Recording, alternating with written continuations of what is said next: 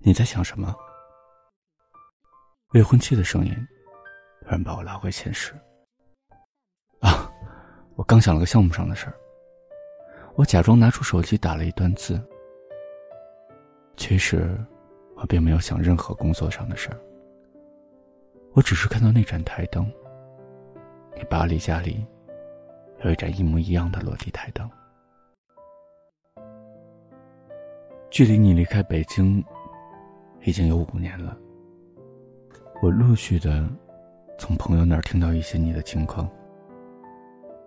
你在巴黎租了房子，开始上学、工作，换了更大的一所公寓，买了一辆二手车。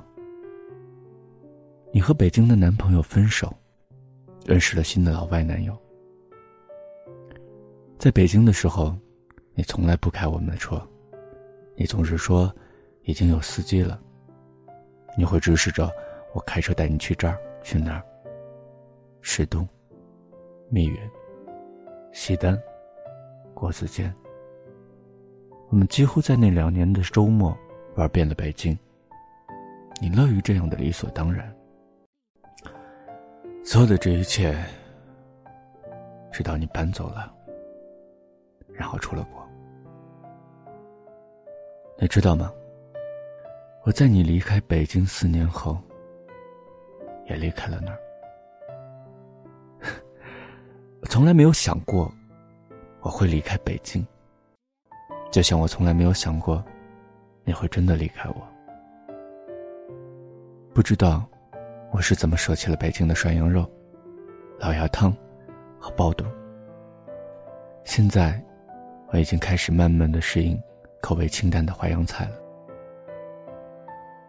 前一段时间意外得到去巴黎的出差机会，我犹豫了好久，是不是跟你联系？毕竟我已经没有了你的联系方式，和那个你知道的女朋友结了婚。我背着他去见前妻，好像有点儿也不知气不壮。不过，在离开巴黎前的一天，还是给你打了电话。巴黎的冬天很冷，穿着羽绒服的我，也忍不住微微的发抖。巴黎的人好少啊，少到你还在五十米之外，我就看见了你。你依然留着长头发，个子不高，没有大长腿。我也依然是个胖子。你走到面前，才看到我，微微笑起来的脸上，还有熟悉的酒窝。走进你公寓的时候，我觉得它像极了北京那六十平米的房子。你总是可以把屋子布置的很乱。你转身去泡茶的时候，我看着你的背影，好像那天你离开北京时候的背影。你忙进忙出的，不知道在做什么。我坐在你的沙发上，端坐着发呆。发呆到无聊的时候，我走到窗台去看楼下的风景。你看，虽然远在他乡，但窗边的景色。其实并没有什么不同，都是车子和行人，路灯，还有落完叶子的树。我开始端详起你客厅里的书架来，有不少类型也出现在我的书架上。他们总是说不知道我们为什么会在一起。也许，这就是部分原因吧。我们虽然分开了那么多年，但是你看。我们看书的类型还是有重合。你泡好了茶，我们刚面对面坐着喝了几口，你又起身进了厨房。我不太知道一个女人独自在家的时候都会做些什么，是不是也和你现在一样忙进忙出，连和客人说话也说不到五句话。我们决定离婚，你还没有搬家之前，我们好像也一直有这样。面对面的大段空白。那个时候，我们不知道说什么，也不知道干什么，于是我总是跑到电脑前面打游戏。我希望游戏里的喧闹能够填满空白的空间。你接起电话，叽里咕噜的说了一通法语，没有一句是我能听得懂的。那一刻，我站在你巴黎的公寓里，突然觉得我们之间隔了整个大西洋。而前一秒，我还有一丝错觉，这并不是在巴黎，而是在我们一起买的那间在北京的小房子里。你眷恋的都已离去，你问过自己无数次，想放弃的眼前全在这里，超脱和追求时常是混在一起。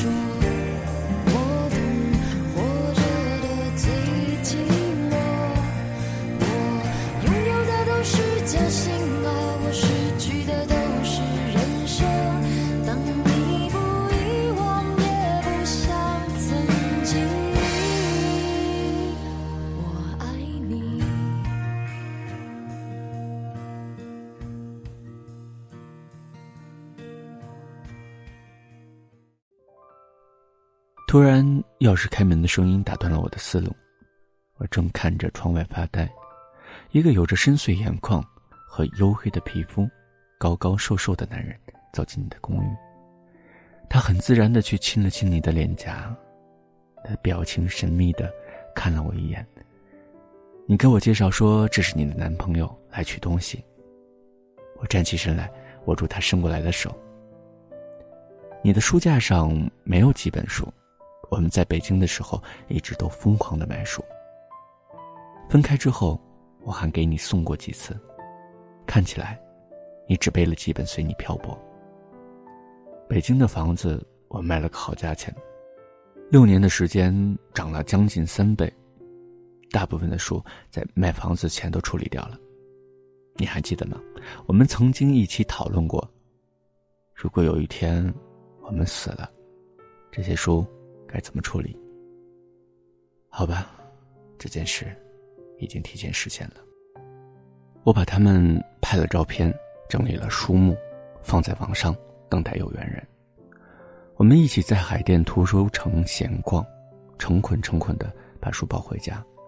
卖书的时候，我才知道，有很多书已经不再出版，可以卖到很高的价钱，而我一律都是按照标价加邮费的方式处理。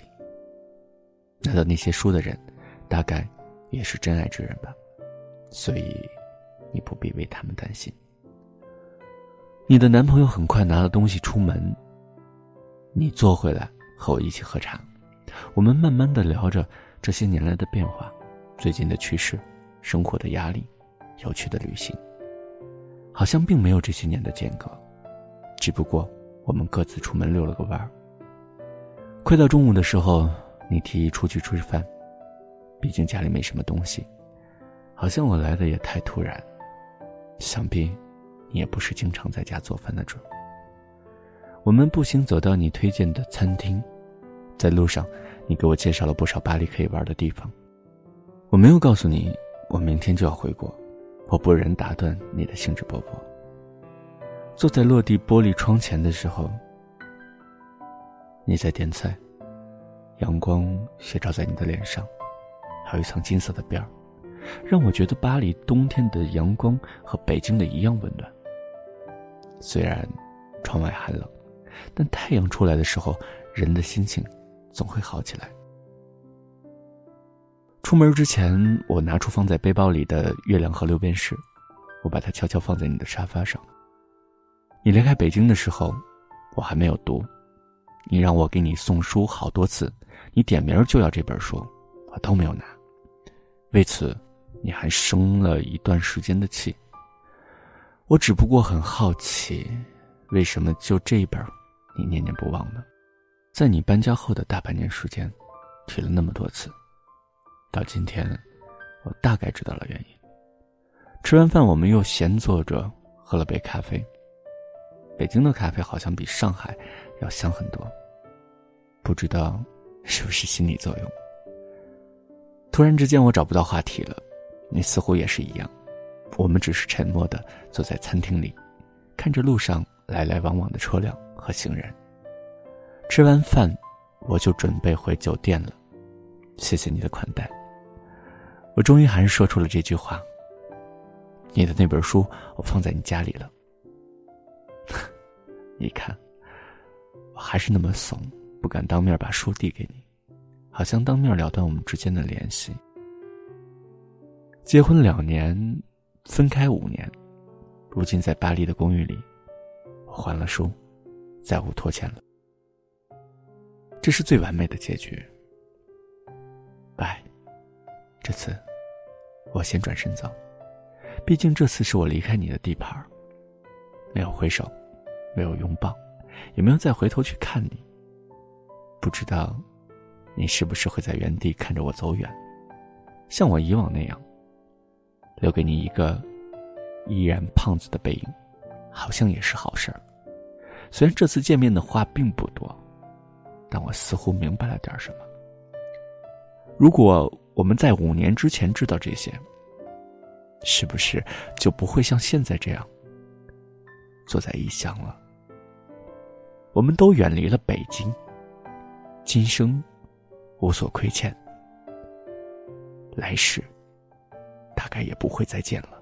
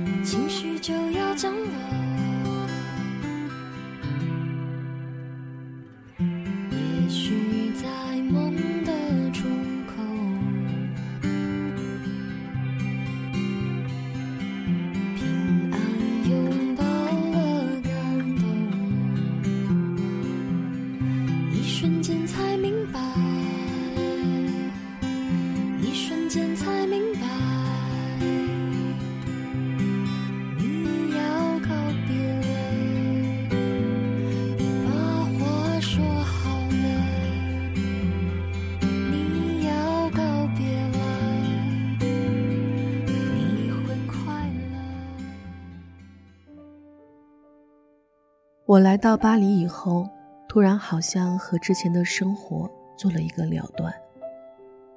朋友聊得越来越少，大家已经开始用微信转发公众号的文章，我还固守着 QQ。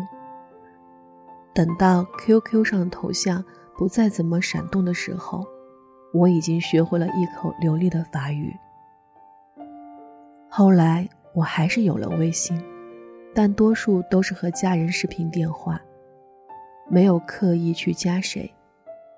也从零星的几个朋友圈里看到你的照片，你没什么变化，依然是那个胖子。在巴黎的第二年，男友不依不饶地问我到底什么时候能回国。我回答不出来。我离开北京。似乎变成了生活里的一道鸿沟，切断了以往所有的联系。在巴黎的时候，没有人介意我个子不高，不是美女。我上课、放学、回到家里看德云社相声和中天娱乐，拿到实习工作，住进大一点的公寓，和我们以前在北京的房子很像。阳台是朝南的。我还买了一辆二手车，在北京连二环到三环的路都认不清楚的我，现在可以开车去郊外了。认识了新的男友，我们不像以前一样，确认了关系就开始谈婚论嫁，我们默契的各自住在各自的公寓里，各自和各自的朋友聚会，在周末的时候相聚。当我学你的语气和他说住在一起更加经济时，他笑着说：“让我们保持各自的空间吧。”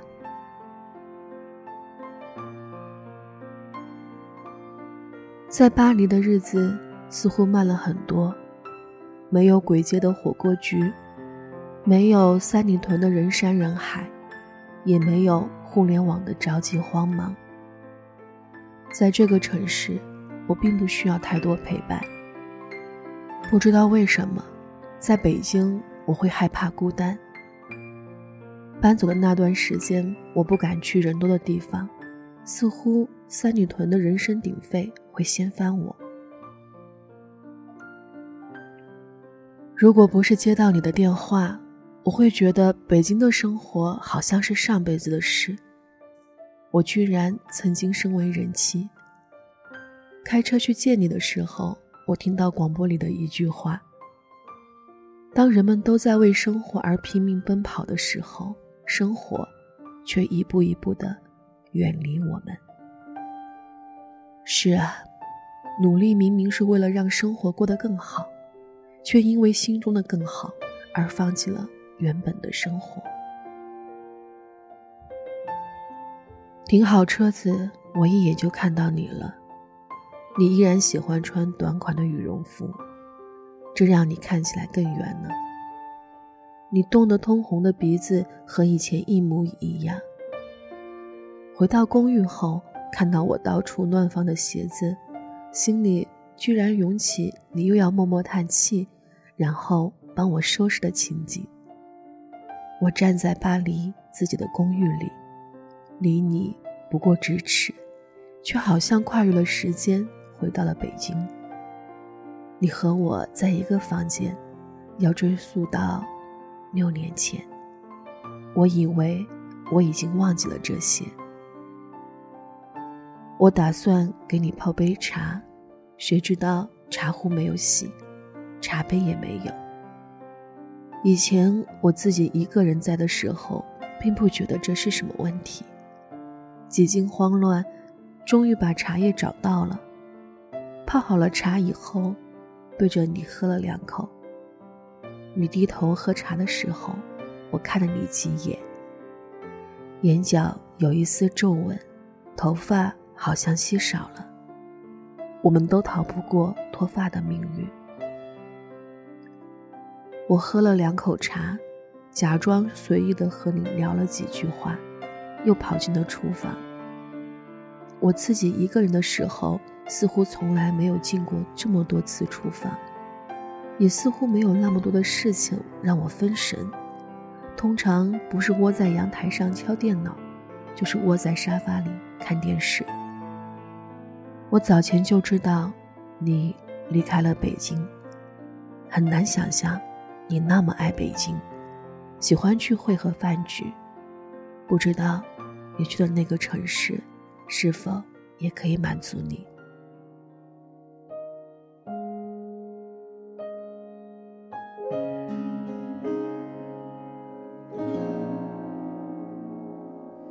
如果爱是拥有占据，我怎么松开手放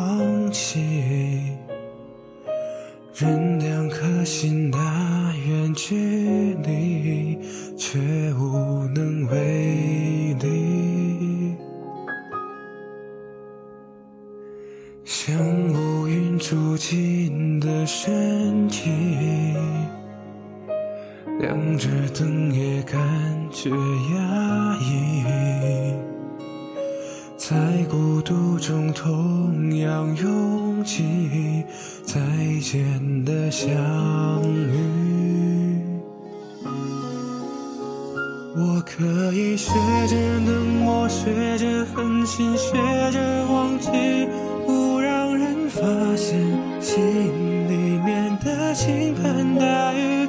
曾一起哭过、笑过、痛过、梦过，关于你所有一切，绝口不。提。我如何骗过内心，骗过眼泪，骗过自己？谁说过就一定会留有印记？我们的爱情若按下暂停，告诉我可不可以？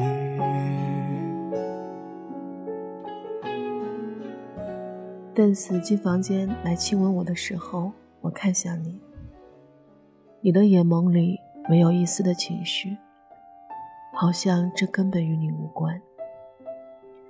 你以前也总是会一副讳莫如深的表情，但这次不知道为什么，我突然有一种释然。在刚刚来巴黎的那段时间，我总是会梦见你。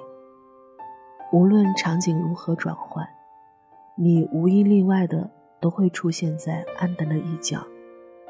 在梦里日行千里、频繁切换说话的对象，你都会猝不及防的站在角落。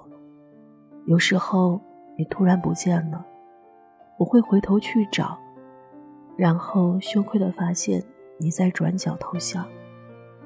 在这些年，你会梦见谁？你会思念谁？决定出去吃饭的时候，你拎起了包。可能在那一刻，你就决定了吃完饭离开吧，又或者在更早的时候。我不知道你预留给了我多少时间，刻意不去提及。走在去餐厅的路上，我手舞足蹈的给你讲述巴黎值得去的地方。偶尔转头看你，依然恰好看到你的鼻子，你依然一副深沉的模样，不知道有没有感受到我的热情。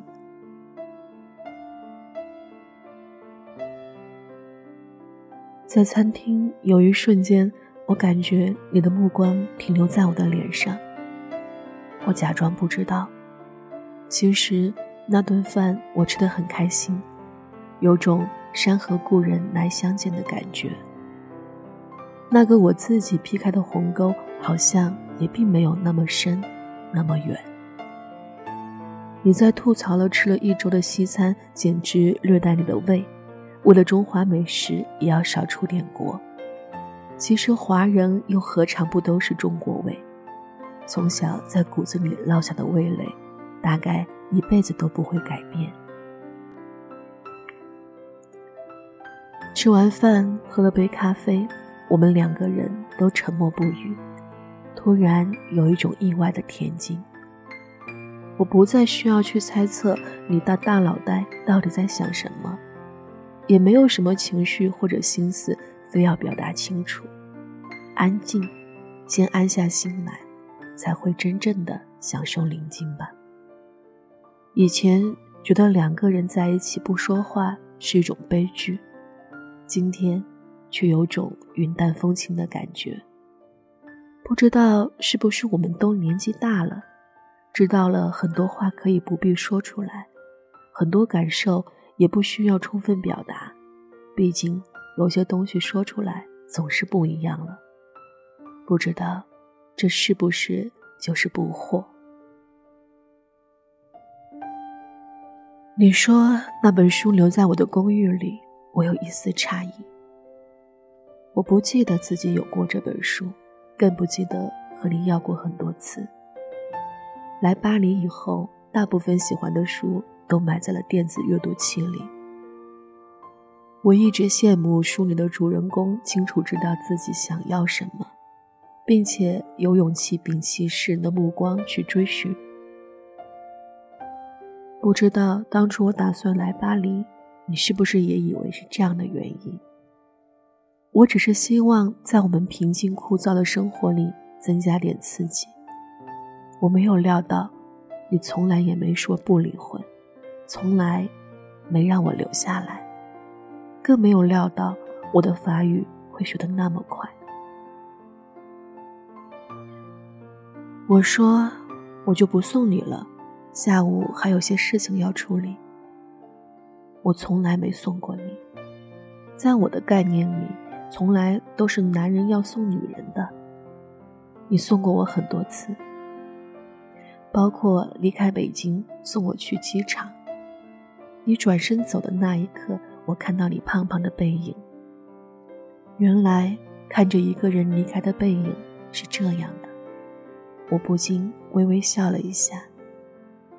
你没有回头，就像当初我在首都机场的航站楼里也没有回头。你看。老天爷是公平的，时隔五年，还是还给我一个背影。在《月亮与六便士》里，作者和主人公总是兜兜转转遇到或是听说。我曾经觉得这不过是故事里的情节，多少有点夸张的成分。间歇的，我听说你的消息。无意间，朋友提及国内的时候，也会带上你。我从来不觉得这是兜兜转转的际遇。你看，我一直以为我是你生活里的大女主，原来也不过是路人甲。拜，你看，我们都没有默契的说再见。也许，这就是最后一面了吧。奇怪的是。见过你这一次后，我再也没有梦见过你。放下了。